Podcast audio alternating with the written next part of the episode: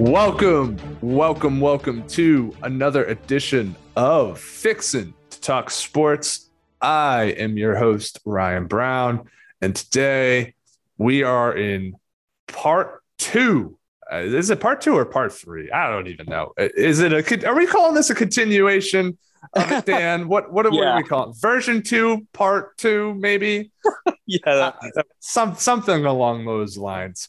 But we are continuing our What Ifs series.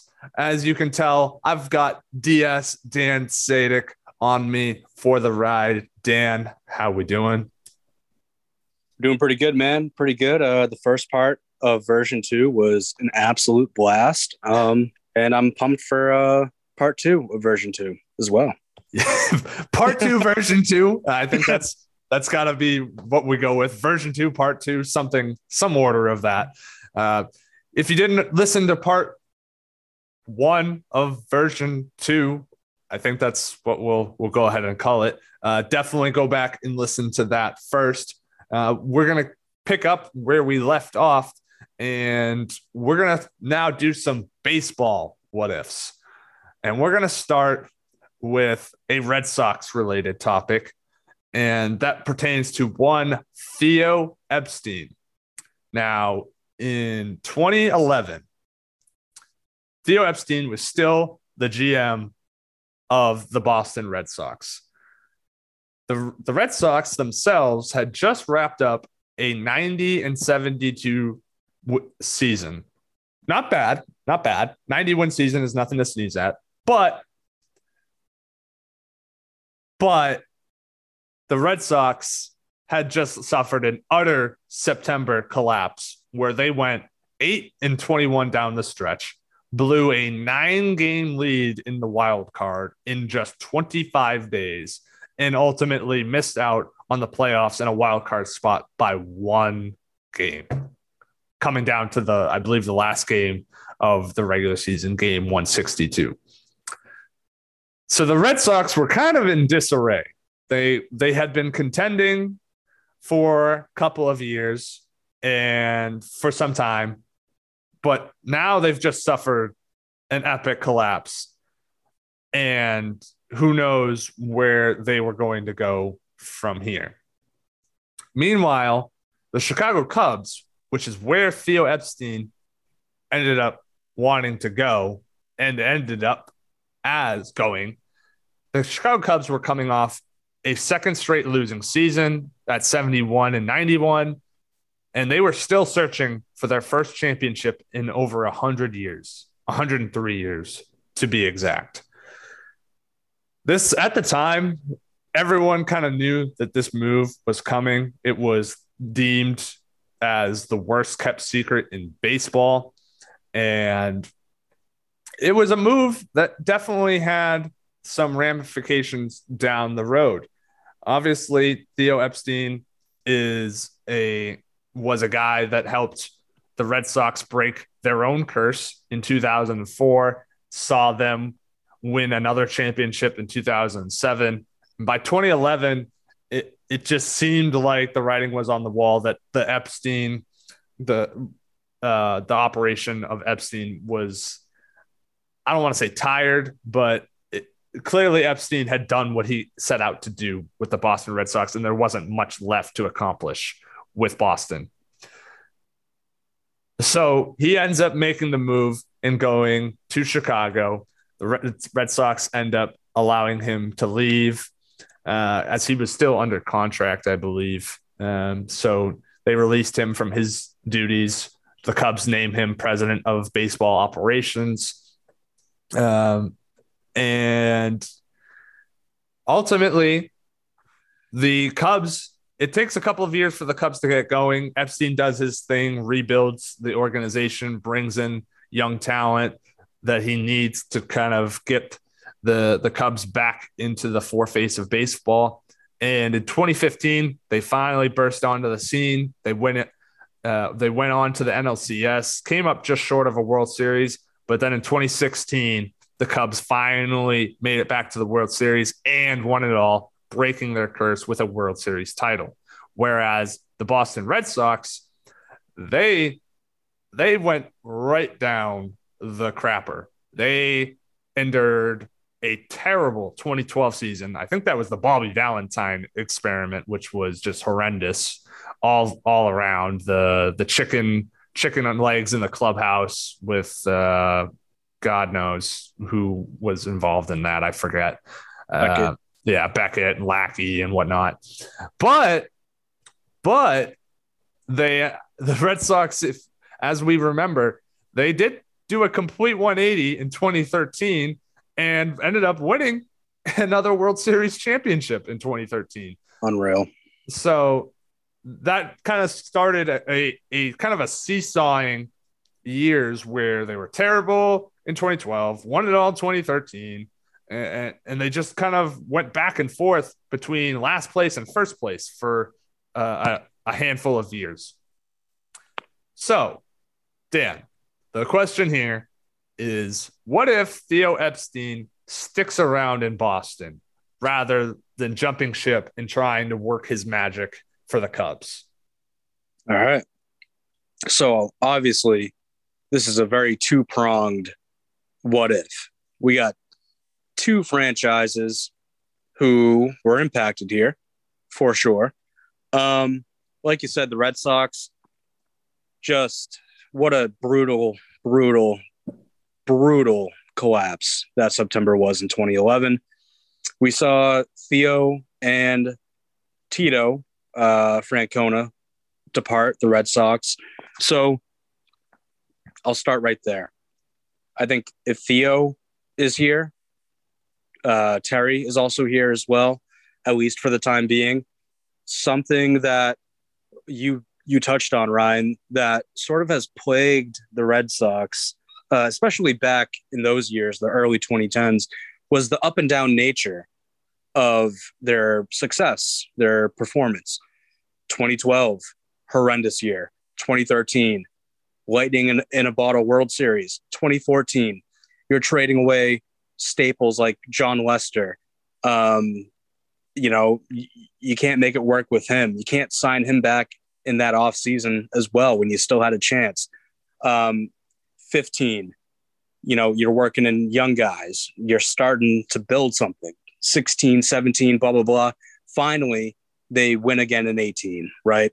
But I think the departure of Theo started just that wave of inconsistency. You had Ben Sherrington, who was trying to de- develop talent, draft guys, what have you. Dombrowski comes in, a guy who's trying to move guys, trying to build a championship team right away. Coaches bouncing in and out like Valentine, John Farrell, um, and then finally Alex Cora. Um, so to that question, what if Theo Epstein doesn't leave? I think they they see a lot more of what we saw in the two thousands. Maybe not the same level of success, right? Like winning oh four and oh seven was huge. Mm-hmm. And they were knocking on the door in other years, like oh eight, going to game seven with the Tampa Bay Rays and your guy, David Price. Um, so I think we would have seen more years like that. Maybe not two more championships like we did get, but we had to suffer through some, some really terrible years there and some, a lot of mismanaging, poor philosophy, poor signings like Pablo Sandoval that just did not work out or pan out whatsoever. Um, and not that Theo was perfect, but I think Theo, if he had been here during that era, during that time, um, you see a lot more of a consistent, good baseball team that is contending on a year in, year out basis, that is spending, but also is drafting and developing. Theo developed and drafted a lot of guys. He is a guy that can identify talent. He drafted Kyle Schwarber. He drafted Chris Bryant for the Cubs. Um, Who knows if those guys ever see the light of day to the Cubs franchise if he does not leave, right? That's something that affects the Cubs too. Um, he stays here with the Red Sox. I don't I don't have a shred of belief that the Cubs would have came close to a, a World Series um, since then, if that was the case. No shot. Theo went there. He changed the whole culture. Um, you know, brought in guys that were difference makers and just kind of developed that whole culture, that winning mentality, brought in guys like, you know, Jake Arrieta, developed guys like Kyle Hendricks and whatnot. So like he has a track record clearly of being a guy that can sustain a baseball team at a high level. Unfortunately, he's not involved with a specific team right now, but you know, he's on to bigger and better things within the game. But yeah, I think if he stayed here, that Cubs franchise is still searching for that title. They are still desperately searching for that title. Um, and the Red Sox, ultimately, I don't know if they have four titles, um, you know, within the last twenty years or not. I don't know if they win two more with him here, but I do think, and I do believe truly, that they would not have been missing playoffs like they have been, or in the dump like they were in twenty fourteen, twenty fifteen, even, you know, twenty twenty. Um, I just think you look at like two thousand, what, two thousand three or two thousand two to two thousand eleven, right? Yeah. They were contenders every single year. You knew they had a chance, even if they lost early. You knew they were good enough. You knew that the roster was constructed well enough and thoughtful enough that they could contend, they could make a move at the deadline. Um, and I think that would have always been there. Instead, you know, we've seen so many guys like that were huge with this team depart because of performance based on the team's part, not their part per se, like Lester, like Betts. Like I would never imagine Mookie Betts departing a team under Theo Epstein's thumb ever in my life. So st- stuff like that, dude, like really a guy that can look at John Henry or the owners and be like, no, we're doing this. I'm not going to be a pawn. I'm not going to whatever. And I feel like he was that kind of guy. And I think the team in general would have been much better just on a consistent way over the last ten years. Yeah. First and foremost, if Epstein doesn't go to Chicago, the Cubs never sniff a World Series championship. That is one hundred percent a fact of life. That's, that's not even like a probability. That's like a stone cold guarantee. They, they uh, go ahead. Oh no, I said was and stone cold. I'm sorry. ah, I got whatted. Damn it. Ah, pain, pain. All right. But, uh, yeah, no, the uh, the Cubs absolutely would not have been able to turn things around and had those handful of years where they were playoff contenders and able to punctuate one of those years with a World Series championship. They'd still be searching for one. The curse would be at what, uh, one hundred fourteen years at this point, which would have just been laughable. I say laughable, knowing full and well the Red Sox endured an eighty-six year uh, curse themselves, but triple digits is just insane. Uh, if that were still going in this day and age in twenty twenty-two, I assure you social media would be having a field day still with the Chicago Cubs. Uh, for the Red Sox, I... I agree they would have been a lot less tumultuous. They, w- they would have had a lot more consistency. They would have – Epstein would have made the moves to keep the team relevant and afloat even when they were having a down year so that they were always competitive. That being said, I wonder if he would have gotten complacent at some point. He – yeah, he, he – when he – became G M for the Boston Red Sox in what was it, two thousand three, two thousand two, somewhere around there. Right around there. He was the youngest G M in baseball at the time and was the youngest person to ever be given the general manager title. With the the uh, with the mindset that he wanted to break the curse and he needed to do whatever it took to break the curse and want to bring a championship back to Boston. And that's what he did. And he did it not only once, but twice, just to, to hammer in that kind of championship mindset and build that franchise under his, his vision. Mm. Then the late two thousands, after two thousand seven, it, it, things aren't really going as well. They're they're not really getting back to the World Series or or even A L C S's consistently.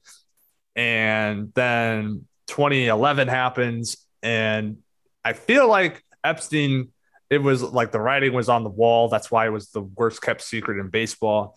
But if if if they weren't able to make that happen and the Red Sox kept him in town, I just I just wonder if he would have gotten complacent in his role, and if what ended up happening without Epstein was inevitable to some degree. I, I feel like Epstein is a guy that wants to take the biggest challenge that he can find that he thinks is is to some degree doable and show that it is indeed doable and that it is possible. Right. That's that's what he did with Boston. That's what he did with the Cubs. And I just feel like he had already been there and done that with the Red Sox for nine, ten years or whatever, however long it was. Yeah. And I just, I just think that if he had stayed, that I'm not sure if he would have had that same edge to him that he had in Chicago. I'm sure he would have drafted just fine. I'm sure he would have made moves here and there, but I don't know if he would have been as an, as aggressive as he was in his uh, in his early years with both Boston and Chicago. I think he would have just been kind of just. been doing what he needed to do to just keep the team afloat. And I don't know if that would have went any better than it, it ended up doing or ended up going without him. Um, yeah. So I, I think, and, and then Ben Sherrington, if, if he's, if he's stuck in that assistant G M role, does he end up getting scooped up by somebody else as a G M uh, to be their full-time G M? Does, Probably. Uh, Does do they? I mean, do they end up bring? Does does Chaim Bloom ever become even a thought to bring into Boston as a G M if if Theo is still in town and you don't have the next successor lined up because Sherrington ended up going somewhere else because Theo stayed and there was no end in sight for his tenure? Uh, there, there, there is definitely a trickle down effect, and it also, if if Theo stayed, does he bring in Bobby Valentine to be the manager of the Boston Red Sox in twenty twelve? Oh. I, I, I can't imagine that that was that would be something that he would have signed off on. Perhaps he would have. I'm not sure. I don't know them. Know whether or not that was uh, something that he would have done, but I, I don't think. Uh, I, personally, I don't think he would have preferred a Bobby Valentine, a flashy kind of high-risk, high-reward managerial pick there in twenty twelve to replace Terry Francona. So I I don't know if if uh, if he if he would if we would have had to have had the Bobby Valentine experience if Theo stayed. But I, that also then allowed the door for John Farrell in twenty thirteen, and, and John Farrell had that crazy, uh, led that crazy twenty thirteen campaign that ended in a World Series. So uh, there is there are a lot of what ifs here.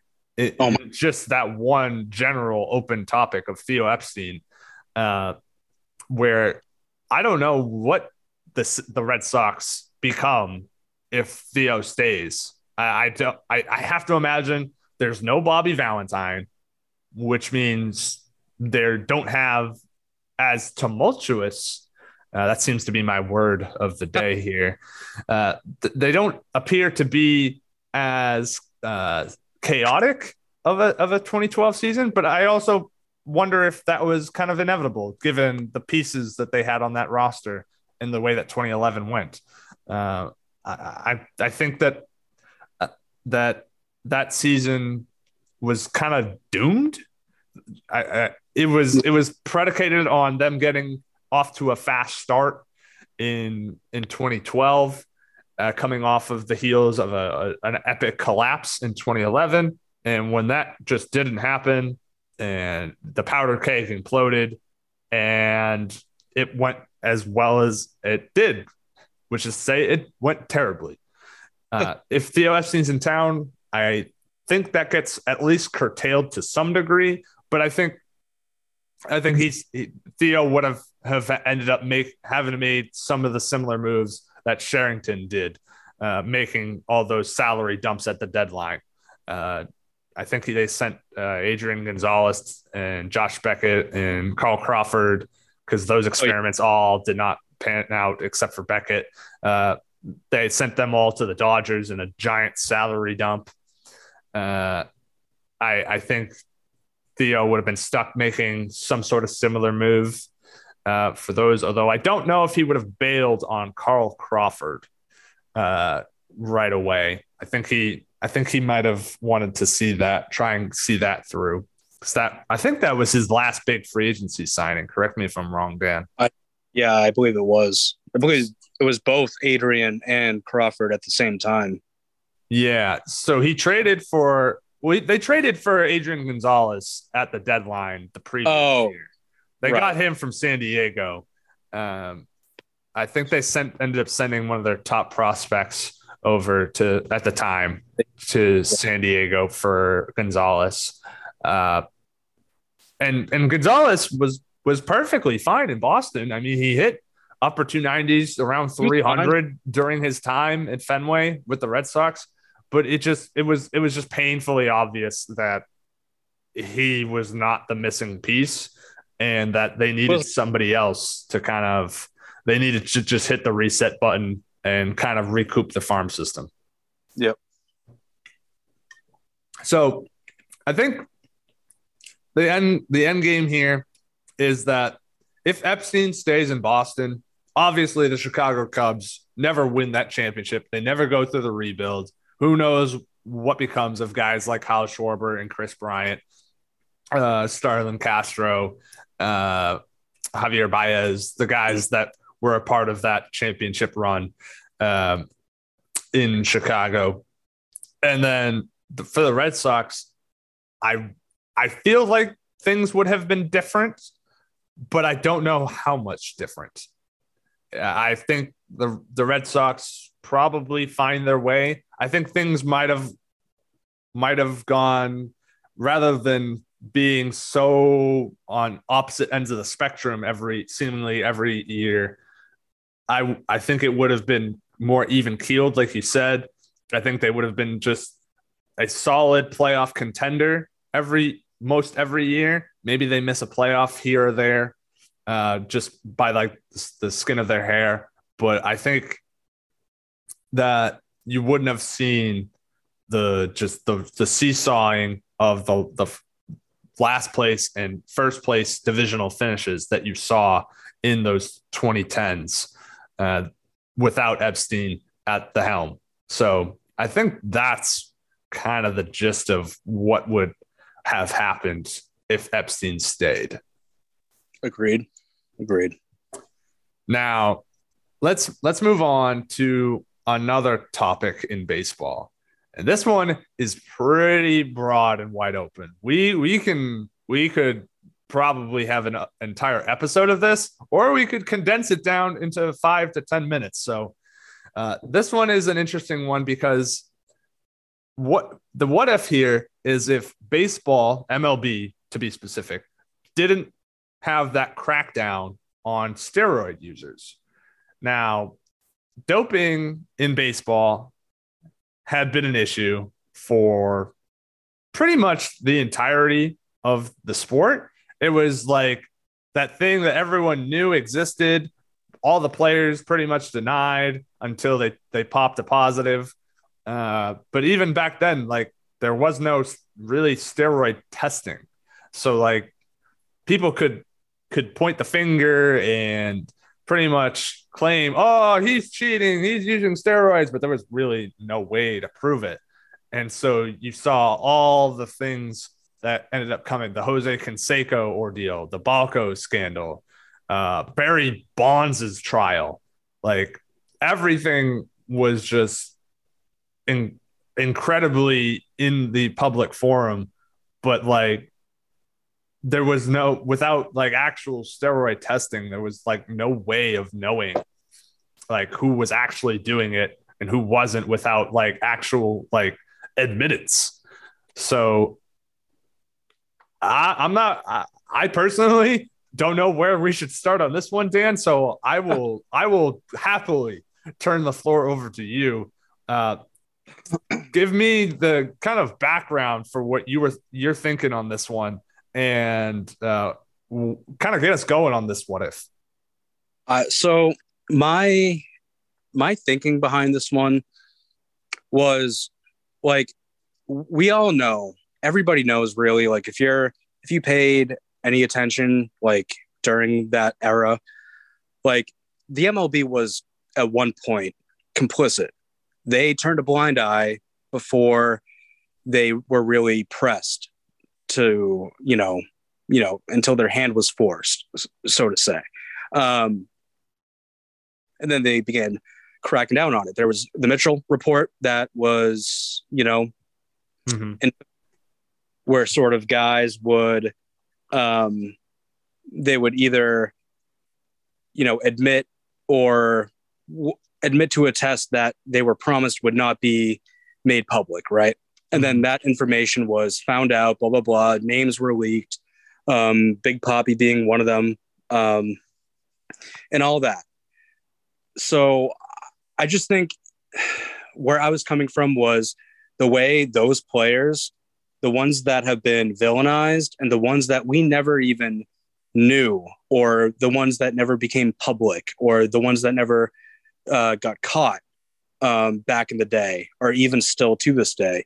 Um, I think that it's not a consistent thing. Not that they shouldn't be cracking down on it, but I think that um, in terms of the Hall of Fame, legacy, all of that, steroids is literally, it's only baseball in my mind where it is viewed as much of a stigma as it is. Um, like in football, it feels like, you know, you see a guy get popped for four games for a P E D. And it's like, yeah, whatever. Yeah. All right. You know, you go on about your day, you wait for the guy to get back, whatever. It's really no big deal. But in baseball, you take steroids. It's a cardinal sin. It's the, they, they've made it out to be, and like, I get it. Like on the face of it, you cheat, whatever, you should be punished. I get it. But they've made it out to be like you are the worst person to play the game. Like you do not deserve accolades. Like Barry Bonds is the worst person because he lied about it and he tried to get away with it and whatever. And he blew up and all this stuff. And he took Hank Aaron's, whatever. I don't want to hear it. Like, I get it. But at, at the same time, like you don't know everybody who took steroids and everybody who didn't take them. And I believe firmly there are already guys in the Hall of Fame that were steroid users. It just never came to the public eye or never came to fruition. Like A-Rod for years and still probably so is villainized in the sport. Um, and, you know, we saw it this past year, uh, guys like him, uh, Clemens and Bonds, uh, don't make the Hall of Fame. Clemens and Bonds, they're not on the ballot anymore. So like, that's a huge ramification in my mind. And I get it, but I wanted to see a world where if they didn't crack down on steroids, the way those guys would be viewed and the way that era of the game would be viewed, because during that time it was glorified. And then now it's villainized, and it's a hypocrisy among the baseball world that I think really only exists in that world. Um, cause like I said, in baseball, you do steroids, you're just infamy. You are infamous to the league and you will not be awarded. So that is the what if. The what so, if. Yeah. Yeah. So uh, you raise a great point. The fact that baseball is really the only sport where if you get popped for using steroids or P E Ds of any sort, uh, you become highly villainized and outcasted. Whereas yeah. if, if a hockey player popped a, a P E D, it'd be like, oh, well, that's weird, but okay, whatever. You you go ahead, uh, serve your yeah. time, and, and we'll see you on the other side. Same thing with football, and uh, the same thing with basketball, though you hardly ever yeah. see basketball players uh, or um, or even hockey players popping uh, positives for steroids. That's those have they've kind of either been phased out of the game just pretty much completely. Uh, but we all understand why football players, I mean, that the amount of uh, stress that that puts on your body, uh, the game, it does. We un, people just undoubtedly understand why someone would turn to steroids, whether it's trying to recuperate from an injury and rehab from an injury quicker, or just put themselves over the top. Like, we get it, but at the end of the day, cheating is cheating. And if you get caught, that's on you. Pay your pay for your sins. But in baseball, like you said, Dan, it has become, it's almost like the scarlet letter. Like it's, it's like if yeah. you get popped for P E Ds in a one hundred sixty-two game season, you're either getting suspended for like half the season or for a full year. And that's off on the first like pop. Like, I forget what the, what the rules are specifically right now, but I'm pretty sure if you test positive, you're missing like at least a third of the season, if not half the season, on that first one, which is crazy. That's three months of games. Yep. That would never happen in any other sport. And that's all because of, of the steroid era and how guys like Jose Canseco and Mark McGwire and Sammy Sosa, Rafael Palmeiro, Ivan Rodriguez, Juan Gonzalez, Jason Giambi. The, I mean, the the list goes on and on. Uh, all those guys had such incredible seasons and, and incredible careers to the point where everyone just blatantly assumed, like, oh, you know, there's no way Barry Bonds could hit seventy-three home runs in a season without steroids. And he definitely used steroids. There's no way he could break Hank Aaron's all-time record without steroids. And it's just like, okay, but like, if everyone else is doing it, like, what are you doing to stop this rather than letting everyone bitch about it? And it's like, when when you've got p- players on record, like you've got players that are going on record saying like, oh, well, I'm pretty sure half the league is juiced, or, oh, I think like three quarters of the league is using steroids to some degree. And so like, if that's the case, I need to use it to keep up. Like, it's, it's crazy. And then for everyone to just deny, deny, deny, only for them to eventually be proven wrong. It, it just, it set a really bad precedent for athletes in the sport of baseball, where everyone seemingly knew everyone was doing it. The league, like you said, Dan, was kind of just looking the other way for the most part. And then you still had people blatantly denying it because they didn't want to own up to what they were doing. And that kind of just culminated in this becoming an actual government trial. Insane. Which is ridiculous. Like, Insane. And so if you look, so if you look at it and you say, well, what if baseball just didn't crack down on steroids? I'm not so sure that you would have rampant steroid using. But, I mean, I think you would have seen, at least from a hitting standpoint, I think you would have, where those years where everyone said, oh, the baseballs are dead, the baseballs are dead. Well, if you still had half the league on steroids, I'm pretty sure they would have been destroying baseballs, whether they were dead or hopping very much alive.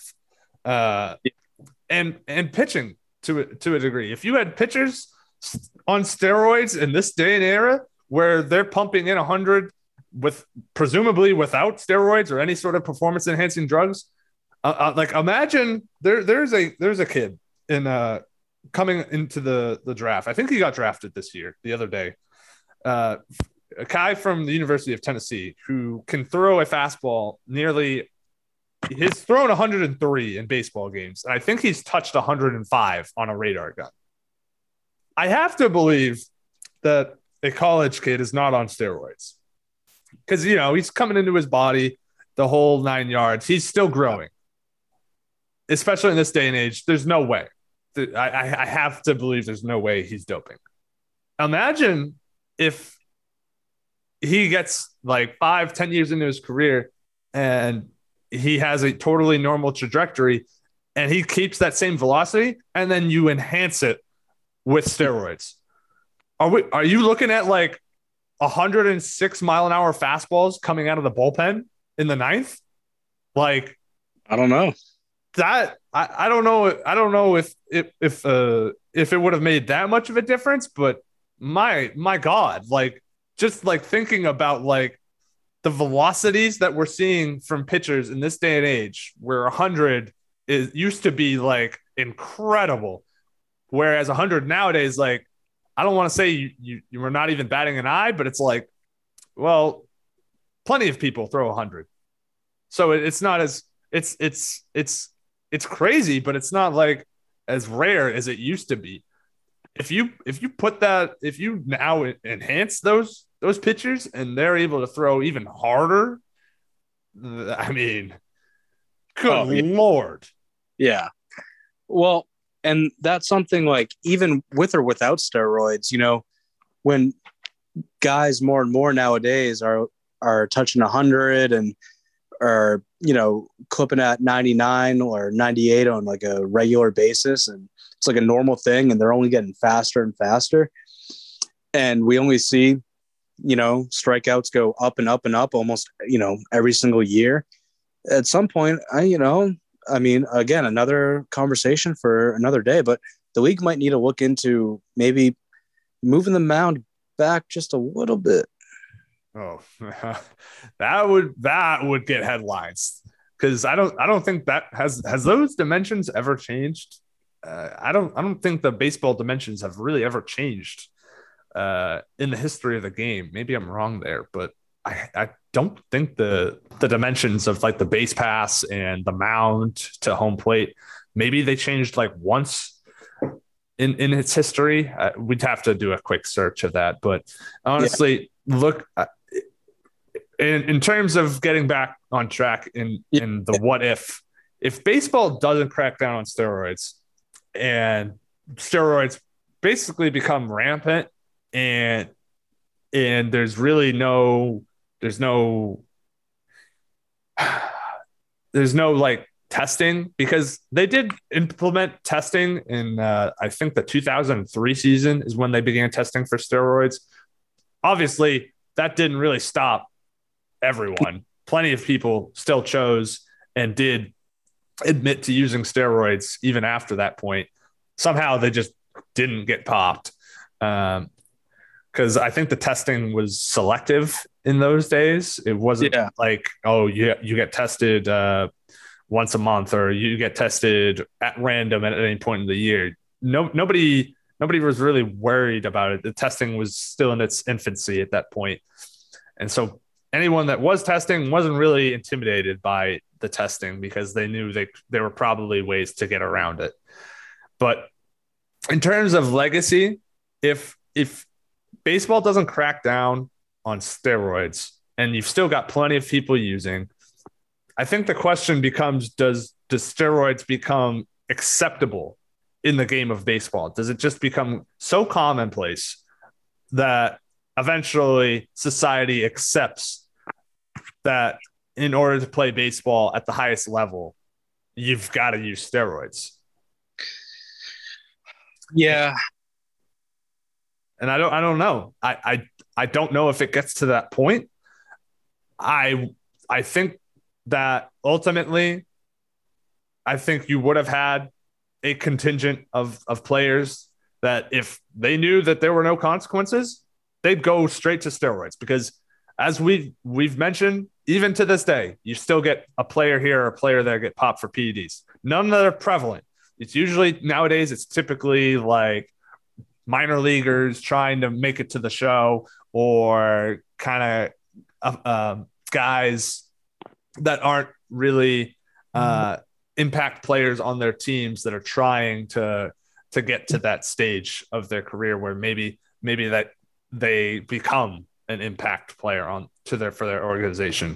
But I think if if baseball doesn't crack down on it, you you definitely still have a a decent contingent of players using steroids to this day, even though we don't know whether or not that's the case. Even now, I'm I'm, yeah. I'm sure you could probably go to every team, every organization, and whether they're it's a on the, the M L B roster or somewhere in the minor league organization, you could probably find somebody that's using someone and they just haven't been popped yet. Yeah, but for sure. In terms of legacy standpoint, I don't know if things would have gone much differently because nobody's going to, I don't think anyone would have, even if steroids became accepted by fans and society, I don't think that that would have made players comfortable enough to come out and admit to using steroids to enhance their performances. I, I don't think that would have changed. Uh, so you would have had people still playing the deny, deny, deny card. And then when people like, I don't know, Jose Canseco come out with autobiographies alleging that players A, B, C, D, E, F, G, X, Y, Z are all using steroids as well, then we, we're there's there's nothing you can really do uh, in terms of the legacy standpoint, because now we're just playing the blame game. We're pointing the fingers at each other. Everyone else is denying until it becomes so overwhelmingly proven that they had that they did do it, that they have no choice to admit to it. And you're still in the same circle that you we were twenty, twenty-five years ago. So yeah, I, I don't think that would have I don't think that changed regardless of whether M L B cracks down on steroids. I think you still are looking at kind of uh, people being villainified by their name being attached to steroids. And I think that people would be just denying it and trying to, to use uh, and do it kind of in the shadows and not in the forefront. I don't think anyone would have gotten confident enough outside of guys like Jose Canseco, who were like, oh yeah, I, I totally use steroids. My entire career is thanks to steroids. But you're not going to get very many of those who have those kind of Hall of Fame-esque like careers and just blatantly come out and say, yeah, I, I my career is attributed to steroids. Thank you very much. But everyone True. Else was doing it, so why wouldn't I? I, I don't I don't think you would have – I don't think that the, there would have been enough of those guys to come out and be like, yeah, I use, so what? Everyone else does, to to really change the course of history. I like it. I like it. I, you know, it sucks because, like, you would hope that it would change or that, like, things would have played out differently. But, you know, the way you lay it out, I mean, it, yeah, it, it just, it would have been a more unofficial, you know, finger pointing. You would have had less, you know, positive tests to point to in general, but there still would have been that blame game and that finger pointing and people telling on each other and all that stuff. Um, I will say though, you know, the one thing I think all of this caused though, like the way they reacted, the way the league and whatever, the way, you know, they got the government involved and, you know, all that, they went so far that they can't take it back. Like they can't be like the N F L now and just be like, hey, if you get popped, we're going to pop you for, you know, whatever, uh, a small fraction of the schedule. And, you know, you're not the biggest villain in the world. We're not going to kill you. But yeah, it, it's like, I just wish they didn't treat it or continue to sort of view it, um, especially amongst like the older writers and stuff, as like, as if they killed somebody. Like there, there's yeah. like, you know, and I'm not trying to get all, you know, you know, social issues or anything, but there's guys in the Hall of Fame that are one hundred percent like bad people, like racists and sh- shit like that. Like bad people are definitely in the Hall of Fame. You know, there is a character clause too. And I would say that, you know, steroid use, you know, could fall into that, but it also like probably isn't the worst thing in the world, but mm-hmm. anyway, I digress. Yeah. And I mean, that there's also the picture that there are probably plenty of Hall of Famers from back in the day that also used performance-enhancing drugs to some degree, uh, whether they ever admit to it or not.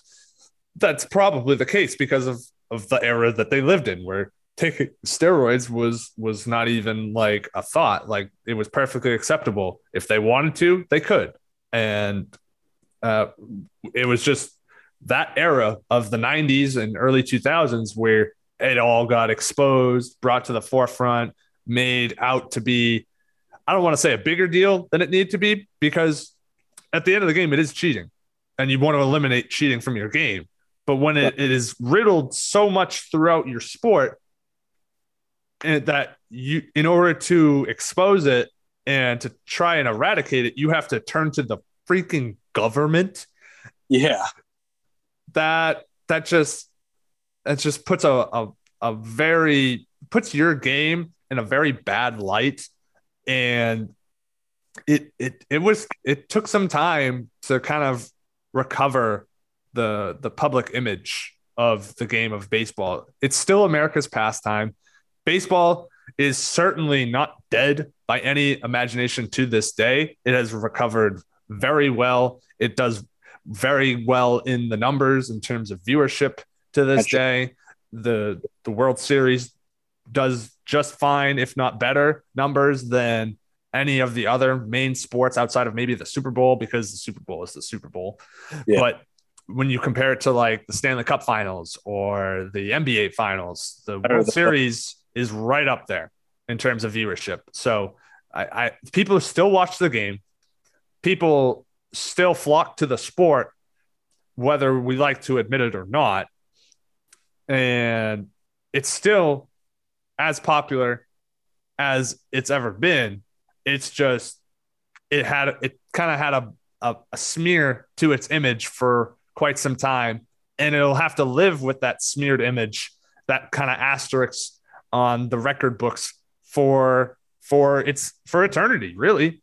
And there's there's no oh. way around it because of how they chose to address doping in baseball. If yep. if they had maybe chosen to go around and, and keep do things hush hush and, and keep things behind the scenes, maybe maybe it doesn't be, maybe baseball doesn't have that kind of image in terms of steroids.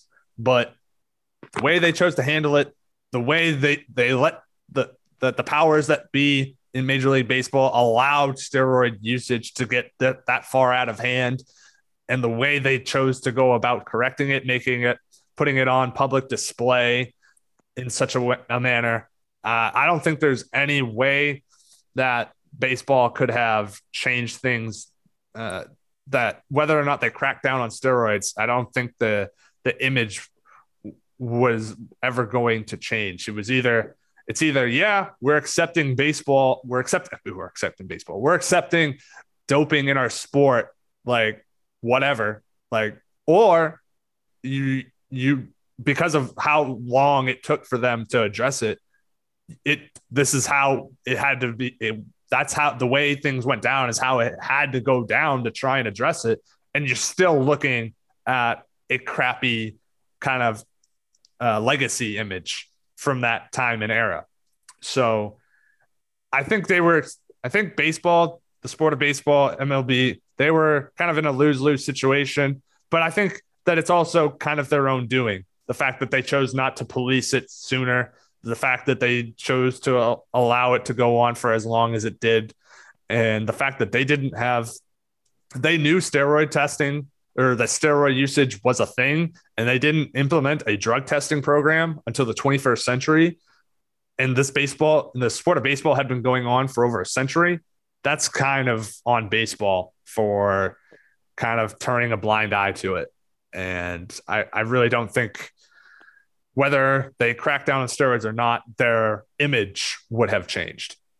Yeah. And if, if they caught you doing steroids, they treated you as if you just slept with their wife of ten years. Like, like it's just like, I mean, come on, I, I, I get it, but you know, I, we've harped on it. Just don't, don't treat it like they've committed a capital crime, like a federal offense. I mean, it, it's it's just insane. Like, hit him on the wrist, hit him hard on the wrist, and make it a point, but don't don't tarnish their legacy and their their you know their name for life, which is what they've done.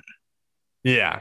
And maybe, maybe don't get the government involved. Maybe police maybe. your sport a little bit better, to the point where you don't need the government doing your job for you. Yeah. Yeah. That always helps. Yeah. All right, Dan. I I know we only hit two topics on this, this part, but uh, Eesh. we, we have hit the expiration of our time here. So we'll have to pick this one up next time. Part three, baby. Part Bring it. Ver- version two, part three. I yeah, think. V two, P three. Yeah, maybe maybe there'll even be a, a P four. There could Who be. Who knows? Who knows? But uh, anywho, we'll uh, we'll have to call this one a wrap. So stay tuned for part three, maybe even part four of V two. Definitely mm-hmm. not going to confuse myself or anyone else before the all is said and done. But this is going to do it for part two, version two.